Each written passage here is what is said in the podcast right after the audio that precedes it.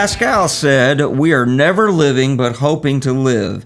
And whilst we are preparing to be happy, it is certain we never shall be so if we aspire to no other happiness than what can be enjoyed in this life.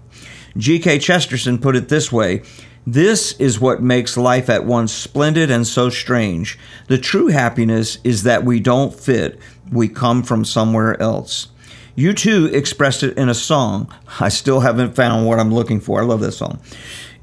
In a world where we are encouraged to fill every hunger now, to achieve immediate gratification for every need, it is healthy for us to remember that we are in this world but not of it. I'm reading from Mal Fletcher's book, The Pioneer Spirit. I came across that book because I wrote, woke up in somewhat of a funky mood uh, this morning again. Now, let me back up and say that these podcasts, um, the reason I started this series on mood shift is because I was dealing with moods. And uh, this is part three of that, by the way. And uh, so, so these podcasts are not like I would construct a you know three point in a poem sermon with you know cute illustrations and stories designed um, to be very palatable for a, a, wide audience in a half hour on a Sunday morning or whatever. They're, these podcasts are more are more real time brain dumps of how I'm walking through stuff. Not always, but a lot of times that's what it is. What I'm dealing with. So this is what I'm dealing with. I'm like, okay, I'm doing a series on mood shift that started because of a day I woke up in a funky mood and I obeyed some biblical principles and came out of it and had a great day.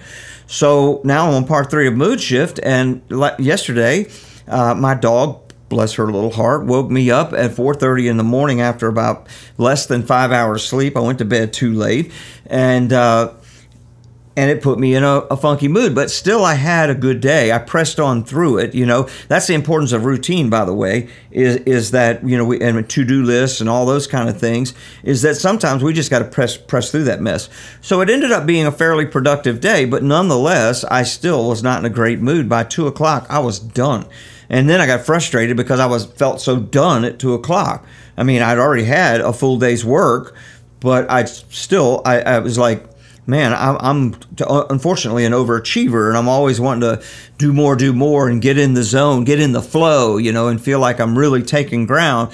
And uh, man, I still humped through the rest of the day, and uh, ended up by the evening just kind of falling into my recliner in a, in a, you know, just a, a pile of frustration, and and so I'm sitting there, I'm thinking to myself, you know, you know, what's what is going on? You know, I need a glimpse of heaven or something. You know, I need a verse, I need a word. Right? We get there, right?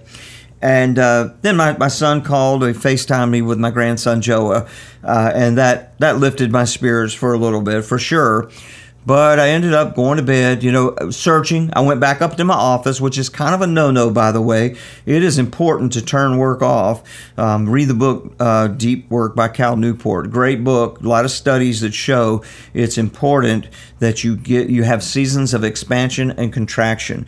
That doesn't mean you don't have those, you know, super overtime deals where you're just pressing through a project, but you can't do that forever. You really need that ebb and flow of turning off work and it's sometimes in those moments that your brain gets the rest that the idea pops into your head, right? So I did a no no and I crawled back up to my office late, late last night and started poking around, looking at old church notes, looking for a word that would just lift me. I didn't want to wake up in a bad mood. But even though I got a good night's sleep last night, I still woke up kind of funky because, you know, bad moods can work. Frustration can work to where you get frustrated because you know you shouldn't be frustrated. right? And it works in a wave and it wears us down. And so I did. I woke up in a in, a, in kind of a, a funky mood. So I, I, went through my routine though. And again, the importance of routine. My routine is to read the Word of God, no matter if it tastes like sawdust and I'm getting nothing out of it or, or not. I'm going to read the Word. I'm going to journal a little, little bit and uh, and then I'm gonna look at my to do list and I'm gonna start pressing through the things I got to press on, you know, through. And I know there's one principle that I have got to live by, and here is my instruction: start here. If you're dealing with a frustrating season or a bad mood for a day or a season of bad moods, just you're in a valley, don't despise the pleasant land. I draw that from Psalm 106. The psalmist writes in verse 24 Then they, he's talking about the Israelites, despised the pleasant land. They did not believe in his promise. They grumbled in their tents. They did not obey the Lord. So he swore to them with an uplifted hand that he would make them fall in the wilderness, make their descendants fall among the nations, and scatter them throughout the lands. He's talking about the Israelites and how they, they were looking at what they didn't have instead of appreciating what God had done for them. And I talked about that in the last podcast, the power of Thanksgiving, how it's an antidote um, for for bad moods and, and negative, you know, days. Um, if you have a decent job, remember what it was like to be unemployed.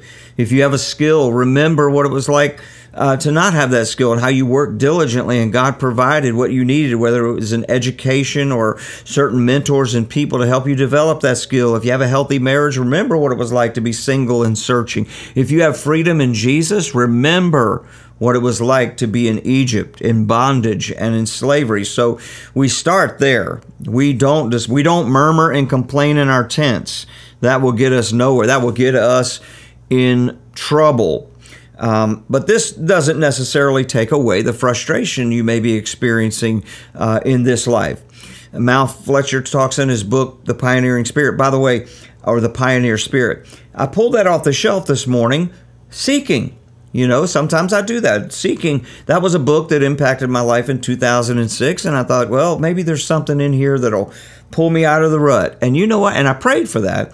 You know what? There was. And hence this podcast. And I'm in a much better mood. Um, he talks about the fact that there are frustrations that we can do something about. So you may be in a bad, bad mood or be frustrated. Uh, because there's a raging conflict with someone going on in your life. Maybe it's your spouse, maybe it's a coworker, maybe it's somebody at church or in your community. You can do something about that. You can go to that person and resolve that conflict. Uh, maybe you failed at an endeavor or, or a goal you were trying to achieve and you're frustrated.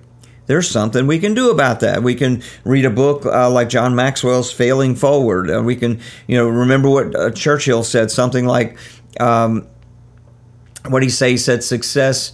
I don't know if it was success, but achievement or something like that is being able to go from failure to failure without losing your enthusiasm. We can do something about frustrations like that, but there's a frustration that we've got to learn to live with, and that is that we're in a fallen world, but we're not of it. We were created and redeemed for heaven, but we're here now. And while God gives us glimpses of heaven in this life, they are only glimpses. Most of us have experienced some form of miracles or healings or financial breakthroughs or divine connections or guidance that got us to a new level. They're just glimpses of heaven, but we're still in this world. But isn't that exciting? We love to see those glimpses because it reminds us there will be a day where frustration doesn't exist, negativity doesn't exist, only peace and joy in the presence of the Lord. The danger comes when we think that we can achieve true satisfaction in this world apart from Jesus. People think if they could just land the next job, if they could just close the next big deal, if they could just own this certain house or car or boat, then all would be well and they would be happy. Well, that's that's that's partially true the way that I define happiness sometimes. Often in a church service or a prison event, I'll say something like, you know, how many of you believe that money can't buy happiness? And hands will you know go up and people will applaud amen. And i'll say well that's that's a lie. Give me all your money and i'll be very happy. And the way that i'm defining that is happiness is short lived if you're that one in 300 million that wins the current powerball you're going to be happy for a minute but it's not going to bring lasting fulfillment which is what we're really after. 1 timothy 6 verse 17 when it comes to money uh, paul said to Timothy, he said, Command those who are rich in this present uh, world, this present world, not to be arrogant, nor to put their hope in wealth, which is so uncertain, but put their hope in God, who richly provides us with everything for our enjoyment. Nothing wrong with enjoyment. Nothing wrong with using the things of this world to, you know, experience happiness. Nothing wrong with a boat or a house or a car or a good job or, you know, that, you know, prosperity. But don't put your hope in that. He says in verse 18, command them to do good, to be rich in good deeds, to be generous and willing to share.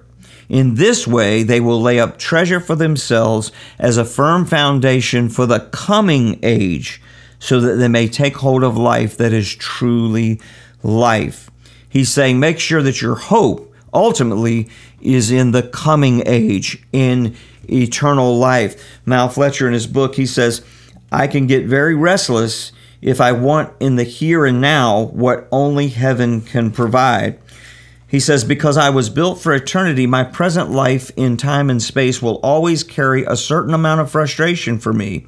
As long as I'm in this body, I will feel a deep yearning for things that can never I can never fully experience in this life. So this is a frustration that we're going to have to deal with because we're in this world but not of it. Now, I I know that frustration or bad mood, those kind of things, if I can't put my finger on it, if it's not solvable, if it's not something that I can do something about, then I I say, well, look, this thing must either be demonic, you know, it's worldly, it's it's a pressure that's that's coming against me that I can't define and and I've got to lay hold of heaven. I've got to put my hope in heaven because you you you get frustrated. Those of us that are believers, knowing all that God has done for us, and then you get frustrated because you're frustrated.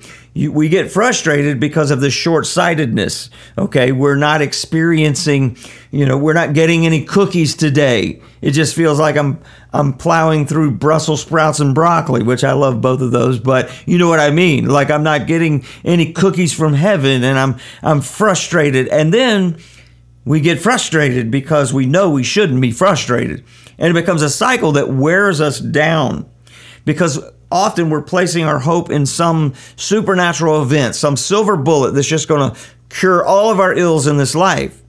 You know, some some event that's going to happen, um, and that's just not the case. We're going to have to learn to live with this frustration, knowing that we're in this world, but not not of it.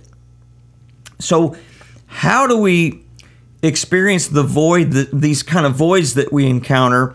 Beyond just receiving Christ, which is, you know, obviously fulfills the big, you know, God shaped hole they say in our lives, but we still find these seasons of frustration. How do we encounter more glimpses of heaven in this life?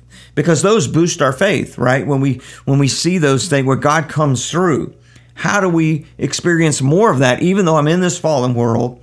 Even though I'm constantly being distracted by the things of this world, how do I get glimpses of heaven that will encourage me to press on?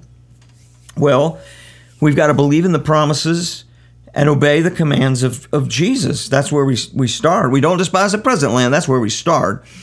We thank God for what He's already done, but then we believe in the promises and obey the commands of Jesus.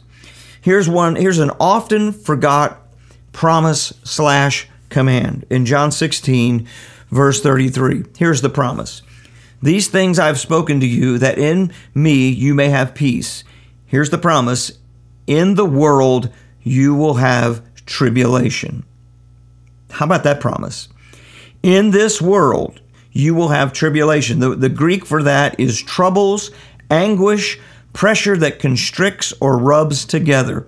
Jesus is saying, in this world, in this time and place that we're in right now, we are going to have troubles, we're going to have anguish, and we're going to have pressures that constrict us and, and feels like just things rubbing against the grain. We're going to have tough times. There's a promise that we don't often think about when we think about the promises of Jesus. But he said, In this world, you're going to have it. Then he goes on um, with, with the, the good news be of good cheer. I have overcome the world. Now, well, be of good cheer is the command. Okay? Most versions, matter of fact, just about every version says, be of good courage. I'm reading from New King James because uh, when I was thinking of that scripture, I learned that one long ago. But the translation really means to be of good courage. Courage means mental or moral strength to venture, persevere, and withstand danger, fear, fear or difficulty. So, so think about it this way. Let's read, read that verse that way. In this world, you will have troubles, anguish, pressure that constricts or rubs together, but have mental or moral strength to venture, persevere, and withstand danger, fear, or difficulty. Keep going by fixing your eye. I have overcome the world, Jesus says. There is a life after this life. Fix your eyes on eternity. Paul says, place your hope in the coming age. So we've got to constantly think like that. Now, when I read that verse, I, I, I go, well, okay, he began by saying, These things I've spoken to you. Well, what things did he speak? So your homework assignment, because I could never cover all of it in uh, in this podcast, is read the things he said um, in John chapter 15 and John the rest of John chapter 16, all one conversation. Jesus was saying, I'll, I'll just jump through some of it, but he was saying that God wants us to be fruitful, and then he says, "Abide in me, and I in you." So he's saying, have a constant, vibrant, ongoing relationship with me. Understand that I am your hope and, and constantly have fellowship with me. We can fall off course with that. That's, again, the importance of routine. That even though we're feeling bad, even though, you know, social media can make us feel bad, right? We can, we can have the what's called FOMO, which means fear of missing out. If you spend too much time on social media or even watching TV and that kind of thing, you can feel like, man, everybody has life better than me. You know, we're seeing their their front page news uh, where they're on vacation or they bought a new car or new boat or new house or all these things, and we can our, our eyes can get stuck on that stuff. Jesus said, "Abide in me." Keep your mind fixed on eternity. Again, nothing wrong with those things, but it can lead us to fear of missing out. Like, well, I'm not experiencing these things. Another thing he said, excuse me, before he said that uh, commandment, he said, If you keep my commandments, you will abide in my love, just as I have kept my Father's commandments and abide in his love. These things I've spoken to you, that my joy may be in you, and that your joy may be full. He goes on the next verse and says, This is my commandment, that you love one another as I have loved you. Man, we, we spend a lifetime trying to abide by that commandment. Um, I heard a great sermon on Sunday. I encourage you to go to cloverhillchurch.com, look at last week's sermon. If you want to hear a great sermon, well, I think it's on that very scripture uh, love one another as I've loved you. It is a good message from Tyler Grant, uh, son of Pastor Grant.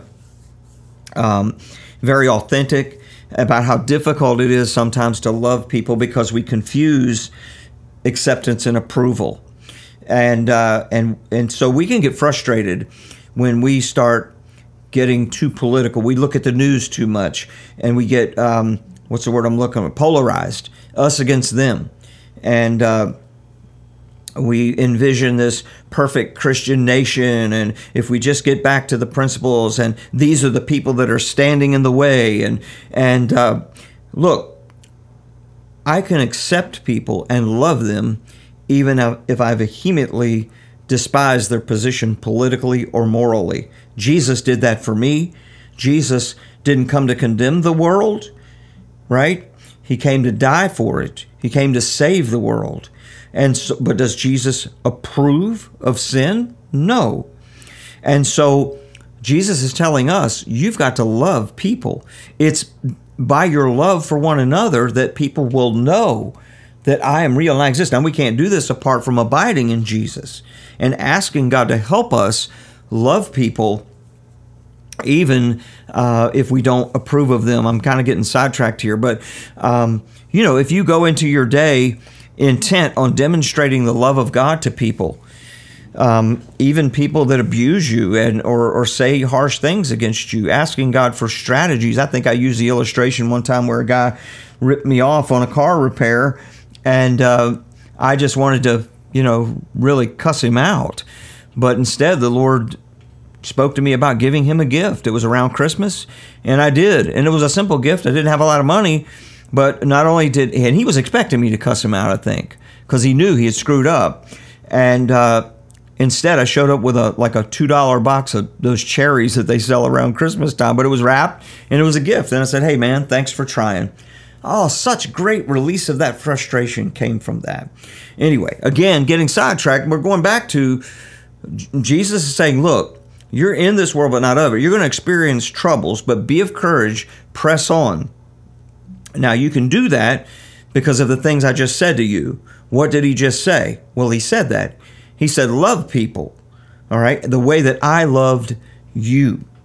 He said, Abide in me as I have abided in you. He goes on to talk about, you know, he, he tells the disciples, You're gonna you're gonna be arrested. You know, you're gonna be they're gonna people are gonna kill you thinking they're offering a service to God. Now that's what he said, that's gonna happen, but be of good cheer. be of good courage, press on. Because in that passage, he also makes a, a, an awesome promise. He says that because I'm leaving, he's telling them I'm leaving, the Holy Spirit is going to come. Verse 26, he says, But when the Helper comes, whom I will send to you from the Father, the Spirit of truth who proceeds from the Father, he will bear witness about me, and you also will bear witness because you have been with me from the beginning in verse 7 of uh, chapter 16, he says, Nevertheless, I tell you, it is to your advantage that I go away. For if I, I do not go away, the Helper, meaning the Holy Spirit, will not come to you. But if I go, I will send him to you. And he when he comes, he will convict the world concerning sin, righteousness, and judgment concerning sin, because they do not believe in me, concerning righteousness, because I go to the Father, and you will see me no longer, concerning judgment, because the ruler of this world is judged. I still have many things to say to you that you can't bear now, but when the Spirit of truth comes, he will guide you into all truth. He will not speak on his own authority, but whatever he hears, he will speak, and he will declare to you the things that are to come. He will glorify me, for he will take what is mine and declare it to you. All that the Father has is mine. Therefore, I said, He will take what is mine and declare it to you. Man, that's an incredible promise that we know the Holy Spirit is in us and He will guide us in all truth. He will help us fix it. He he's the one that helps us believe on Jesus and worship Jesus, despite the fact that our eyes can't see Jesus physically. And so when we experience these days of frustration or seasons of frustration, um, it's often because we're we're trying to satisfy an eternal itch uh, in this world, and and we can't. We've got to fix our minds on eternity and realize that our work, our endeavors in this life should be aimed at building up for the coming age, building up the rewards, and placing our hope in the life that is to come. You know, because those of us that maybe are, you know, I'm 59, I'm thinking, man, oh, I'm not 59 yet. I'm already putting myself at 59. I'll be 59 in August. I'm like, man, I'm pushing 60. Life sure happened fast. But it's only beginning when you think about eternity. And so some of us, we can look at people that are our age and go, wow, I should be at this stage of life. And that can bring about frustration. I, I should have this. I should be experiencing this uh, because this person is. And it can create a frustration. But when we realize that we are living for the sake of eternity, not retirement in this life, to sit on a golf cart and drink beer and, and play golf every day. And, you know, I'm not going to condemn anybody that retires and plays golf every day. Okay. Um, you know, I just hope that you're doing other things too. I hope that you're not. As a matter of fact, if someone is living that life, it won't be long before they're frustrated because that is not going to bring satisfaction.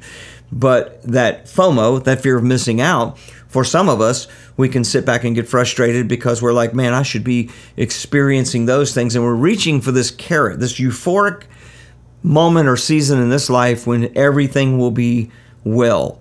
Well, isn't it something how this life, you know, about the time that some people reach retirement age, I had a friend, uh, well, a coworker I used to work with years ago. Um, I believe he was a Christian. Um, but uh, he worked, I think he almost 40 years, maybe 40 years as a police officer. And finally, he retired. And uh, I think he died within two years of retirement. And that's the case for a lot of people.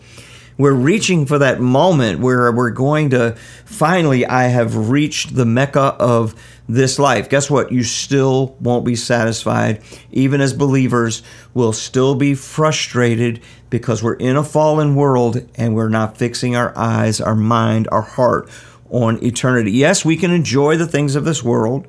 God gave them those gave us those things for that purpose, but we need to be abiding in him and fixing our minds on eternity. We need to realize that, the, that heaven is one breath away for all of us. Now, that's good news. That should make us fearful. That should make us faithful. That should say, look, I may as well be swinging for the fence when it comes to taking steps of faith, to living by faith, to going out on a risk, um, to doing great exploits for God, to build the kingdom of God, whether that's in business or specifically in a certain kind of ministry or, or whatever if it should build our faith to take kingdom building risk, which produces passion, by the way. I talk about that in my book, Thrival Mode. Uh, and then when we see those, we, we're never going to see those miracles and those breakthroughs and those seasons of divine connection. I talk, get those glimpses of heaven if we're not living by faith. We see God's direct involvement in our affairs when we start living by faith. We start taking steps. And then when we see that, our, fo- our faith is grown. So we've got to position ourselves for miracles, regardless of how we feel sometimes. We've got to step out on new ideas, on a new vision, a new principle of God's word that maybe we haven't been, you know, obeying or living by now. And I've seen this over and over. I can remember, you know, when I did not tithe eh, or then when I did not tithe off the gross. Now, I can't put my finger on what, God, this is where the Holy Spirit leads you, okay? But in my, my life, there was a season when I didn't tithe. Then I struggled. Then I began to tithe. Then I saw the fingerprints of God. I got a glimpse of heaven. God brought breakthrough in our finances all the way back in like 1983. Then I realized, probably circa 1991, 2, something like that, that I should be tithing off the gross. God spoke, the Spirit led me. I'm not, I'm not trying to lead you today, but He spoke to me. I felt like, you know what? We need to start tithing off our gross income uh, not the net, not after taxes have been taken out. And we took that step of faith, and God provided again. And you know, here's I, I have this little sketch. I'll close with this. Hopefully, I won't go into overtime. But I have this little sketch when it comes to faith. And again, there's nothing that will build your mood more and break you out of frustration that this life brings than seeing God move in your life. But that doesn't happen except by faith. So I, I, I can't really draw this for you, but if you had a piece of paper and you drew a series of humps like mountains, with each one getting higher. So it's like a mountain range, and each mountain is getting higher. So the way that I used to view life was okay, you spend time climbing this lower hump, you know, as you're climbing this mountain, and you get to the top. And at the top, when you've reached that goal, whatever it may be, that that you know place you were aiming at, you can see the next peak. But you realize to get to that next peak, you're going to enjoy a season of the downhill, but then you're going to be in the valley again and you're going to have to climb even harder and you know have more endurance to get to the next goal cuz it's even higher. See what I, hopefully you can see what I'm saying. Well, I experienced that. You know, there was a man, just some terrible seasons in the valley for us getting from one peak to the next. You know, one of them was when my brother was murdered. Man, what a season uh, the five years between 1995 and 2000 was. Uh, oh my gosh. Um, but you reach the next peak. Now you can see an even higher peak in the distance. And I was thinking to myself, oh boy, here we go. I don't know what, what challenges we're going to face, but we're going to enjoy the downhill but then we're going to be in the valley, and the next is going to be so. And I wrote this little thing out. It's in my Bible, an older Bible. And as I was writing it one day, I was writing it again. I was like, okay, well, here we go. You know, expansion and contraction. We're going to have a season of of uh, downhill, and then we're going to have quite a, a climb to get to the next goal. It was like the Holy Spirit said, "Yeah, but God builds bridges," and I I, I drew a line from the lower peak to the higher peak and said sometimes we don't have to go through the valleys. And sure enough, there was a season where we, we just kind of fast tracked we didn't go through a valley, and we we ended up achieving the next goal. And man, I got to see the fingerprints of God. I was like, well, that's awesome, you know. Of course, there were steps of faith to step out on that bridge. You imagine those old mountain bridges that swing and there's gaps between them. That's what it felt like. Like it was scary. It was still by faith that we we were going in a non uh, conventional way uh, to get to that next goal. Then you get to that next peak and you're even higher. And uh, that's where it can be important to look back and say, well, God got me over this one. He got me to this one. And He even created a bridge to reach this one. And just a couple of maybe last week, I was I was looking at that sketch, and I felt inspired to to draw a little you know a little bird, you know like a flying bird, just a you know, way you just kind of you know use one line and create like a, a, a bird people making paintings, and it was like the Holy Spirit spoke to my heart. You know, the way that you guys have been living the last uh, ten or twelve years um, is you've been you've been like that eagle that flies from peak to peak, that flies over the peaks by faith. And that's and I thought, man, that is what I've often likened it to some sort of hoverboard, the way that we've had to live by faith on donations, and we, you know, lived in our RV full time, and we still do. You know, it's like, man, we wow, I don't have like a guaranteed salary. You know, there's this illusion that there's some sort of guarantees in life. For example, uh, we we live in this particular house that we live in um, for a bargain you wouldn't believe because the man is generous to us and has helped us. Otherwise, we could never afford to live in a house and live in the neighborhood that we live in. We'd be back in a camper. And so I've always thought to myself, you know, man, it would be nice to own my own home again. Maybe. Nothing wrong with that. Okay.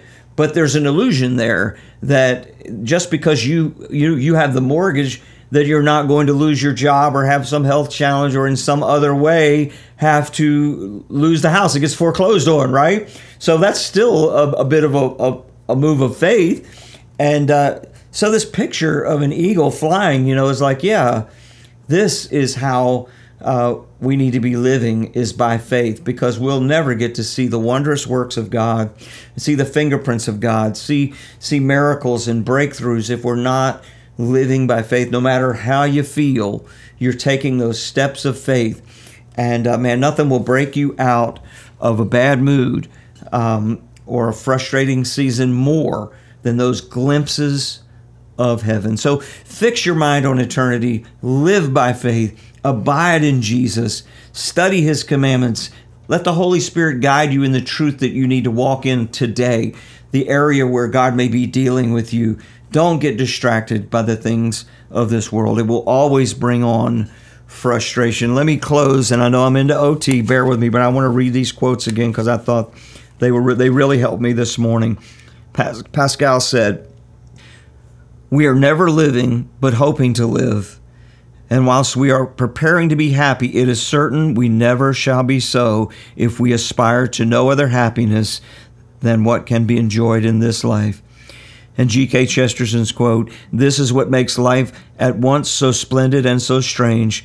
The true happiness is that we don't fit, we come from somewhere else. And of course, that great U2 quote I still haven't found what I'm looking for. Well, if you're looking for it in the things of this world, you never will. God bless you. Have a great week. I hope that lifted your spirits a little bit. Amen and amen. Oh, if you don't know much about us, you can learn about Life on the Verge at lifeontheverge.com. I think I've got a little closer here. Check it out.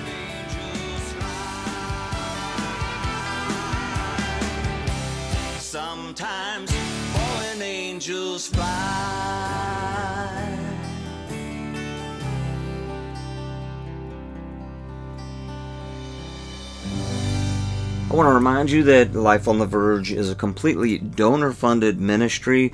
You can learn more about our ministry at lifeontheverge.com. We appreciate your prayers and gifts of support to keep us on the road and in prison.